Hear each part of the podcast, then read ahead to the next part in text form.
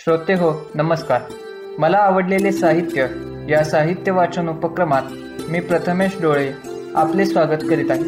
आपण सर्वजण या उपक्रमातून कथा लघुकथा बालकथा बोधपर गोष्टी आत्मचरित्रे कादंबरी काव्य विनोद तसेच विविध विषयांची माहिती अशा नानाविध साहित्य प्रकारातील निवडक साहित्यांचे वाचन ऐकणार आहोत. मनोरंजनाबरोबरच वाचन संस्कृती वाढावी आणि माहितीचे आदान प्रदान व्हावे हाच केवळ यामागील हेतू. हे वाचन आपणास नक्कीच आवडेल यात शंकाच नाही. मात्र तरीही या कार्यक्रमाचा अभिप्राय आम्हास नक्की कळवा की ज्यामुळे आमचा उत्साह द्विगुणित होईल. यातून आपणास आनंदाबरोबरच थोडा विरंगुळाही मिळेल हीच अपेक्षा. चला तर मग ऐकूया मला आवडलेले साहित्य. आपण पुढील प्रत्येक भागात साने गुरुची लिखित श्यामची आई या पुस्तकातील कथांचे क्रमशः वाचन ऐकणार आहोत. साने गुरुजी लिखित श्यामची आई या पुस्तकातील कथा. क्रमांक तेवीस. कथेचे नाव अर्धनारी नटेश्वर. वाचक स्वर धनश्री डोळे. मे महिन्याच्या सुट्टीत मी घरी गेलो होतो. मी घरी गेलो की आईला माझा आधार वाटे. कारण ते नेहमी आजारी असे. एक दिवस ताप येई दुसऱ्या दिवशी निघाला की ती कामाला लागायची. ताप आला की निजायचं. ताप निघताच उठायचं. यामुळे ती फार अशक्त झाली होती. मी आलो की तिला बरं वाटे. कारण मी तिला पाणी भरण्यास धुणं धुण्यास मदत करी. अंगण झाडून काढी. कधी कधी रात्री दळायलाही आईला मदत करी. आईचे पाय चेपायचे हा तर माझा नेमच होता. एके रात्री अंगणात छान चांदणं पडलं होतं. वडील जेवून बाहेर गेले होते. धाकटे भाऊ झोपले होते. आई म्हणाली श्याम थोडं दळायचं का? हो म्हणत मी तयार झालो. म्हणालो आई दळताना तुझा हात माझ्या हाताला लागून मला बळ येतं. मी अंगणात जातं घातलं. दुसऱ्या दिवशी आंबोळ्या करायच्या होत्या. मला त्या फार आवडत. दळणाचा आवाज ऐकून शेजारच्या जानकी वै वहिनी आल्या. म्हणाल्या बाई बाई हे काय? श्याम का दळतो आहे? मी उत्तर दिलं आईला दळायला मदत केली त्यात काय बिघडलं? आणि देव नाही का जनाबाईला दळायला मदत करायचा? मी तर साधा मुलगा. आई म्हणाली मे महिना आला की देवच श्यामच्या रूपानं मला मदत करतो हो. जानकी वहिनी म्हणाल्या श्याम तू सोड. मी लावते हात. ते ऐकून मी आईलाच हात सोडायला लावला आणि जानकी वहिनींबरोबर दळण पूर्ण केलं. ते पाहून त्या म्हणाल्या बाई तुम्ही श्यामला बायकोच करून टाकलं त्यावर आई म्हणाली श्याम नाही तर कोण मदत करणार? बायकांना कधी पुरुषाची तर पुरुषांना बायकांची कामं करावी लागतात. त्यात कमीपणा थोडाच आहे. श्याम डाळ तांदूळ निवडतो धुनी भांडी करतो भांडी विसरतो. त्या दिवशी त्यानं माझं लुगडंही धुतलं. मी म्हणाले श्याम अरे तुला लोक हसतील. तर म्हणाला आई तुझं लुगडं धुण्यात खरा आनंद आहे. तुझी चौघडी मी पांघरतो. मग धुवायला का लाज वाटावी? आणि त्याला काही वाटत नाही. एकटी स्त्री अपूर्ण आहे. एकटा पुरुषही अपूर्ण आहे. दोघांनी एकत्र येऊन दोन पूर्ण बनतात. प्रेम दया कष्ट सेवा यांच्याशी आई माझं लग्न लावत होती. निराळ्या लग्नाची गरज ठेवतच नव्हती. यानंतर आपण ऐकणार आहोत कथेचे नाव आहे बाप माणूस. वाचक स्वर प्रथमेश डोळे. साधारणपणे पाच ते दहा वर्षापूर्वीचा तो प्रसंग. दिवाळीची सुट्टी लागली म्हणून गावाकडे निघालो होतो. दिवाळीमुळे प्रचंड गर्दी होती. माझ्या शेजारी एक जागा रिकामी होती.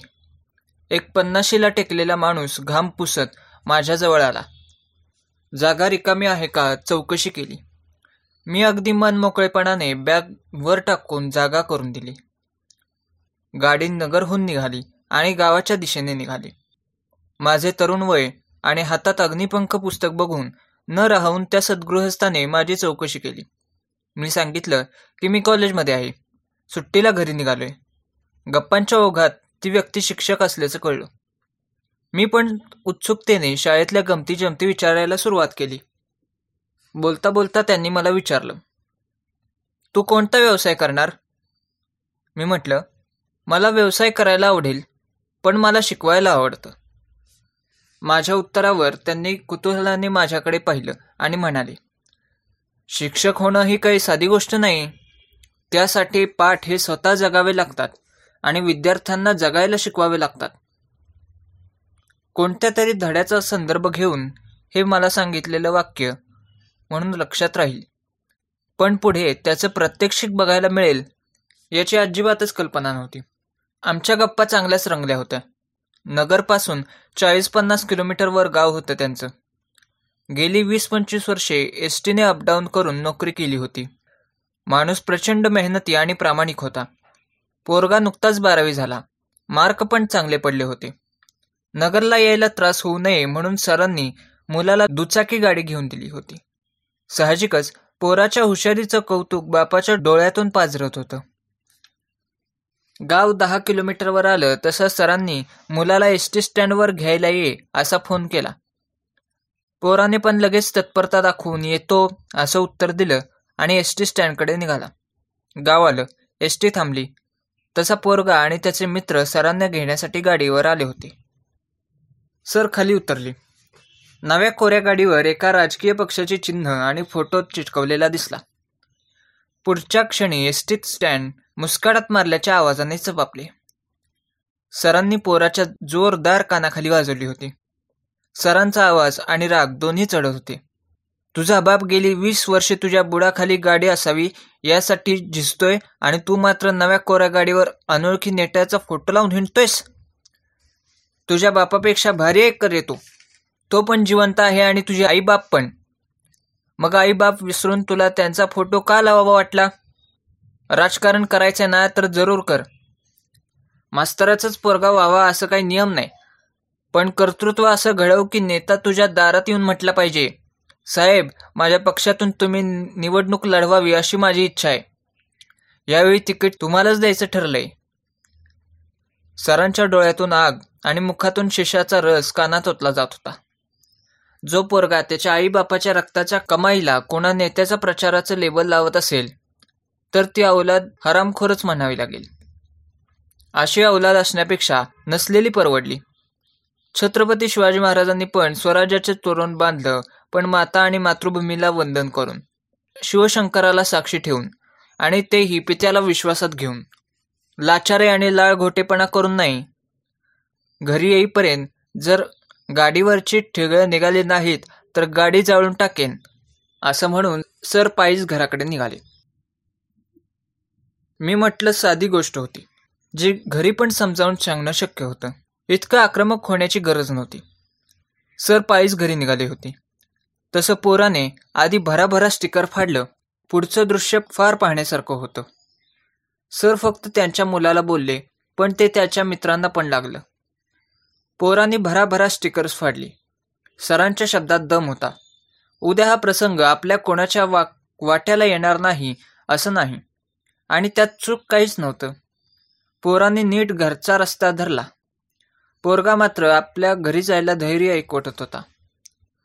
सरांनी स्वतःच्या मुलाच्या थोबाडात वाजवून वेदना मात्र सगळ्यांच्याच हृदयात जागवल्या होत्या. पाठ जगणे कशाला म्हणतात हे सरांनी त्यांच्या कृतीतून दाखवून दिलं होतं. गप्पा आणि अचानक घडलेला पुढचा प्रसंग यात सरांचं नाव विचारायचंच राहून गेलं. इतक्यात कंडक्टरने डबल बेल मारली. आणि गाडीतल्या अनेक बापांच्या मनात एक विचार आणि पोरांच्या मनात कृतज्ञतेचा जाणीवा जागा करून गाडी गावाच्या दिशेने निघाली. वेळीच टाकलेला एक टाका पुढचे शंभर टाके वाचवतो ते असं. नातं वृद्धाश्रमात पोचण्या इतकं फाटल्यानंतर त्याला सहानुभूतीचे टाके घालण्यापेक्षा वेळीच जबाबदारीच्या जाणीवा थोर कठोर होऊन जागा केलेला उत्तम नाही का? याचबरोबर आम्ही या भागात आपला निरोप घेत आहोत. परंतु हा उपक्रम आपणास कसा वाटला हे अवश्य कळवा. संपर्क क्रमांक नऊ दोन दोन सहा सात सहा दोन नऊ नऊ सात. काळजी घ्या. आपल्याबरोबर इतरांचीही. भेटूया पुढील भागात. धन्यवाद.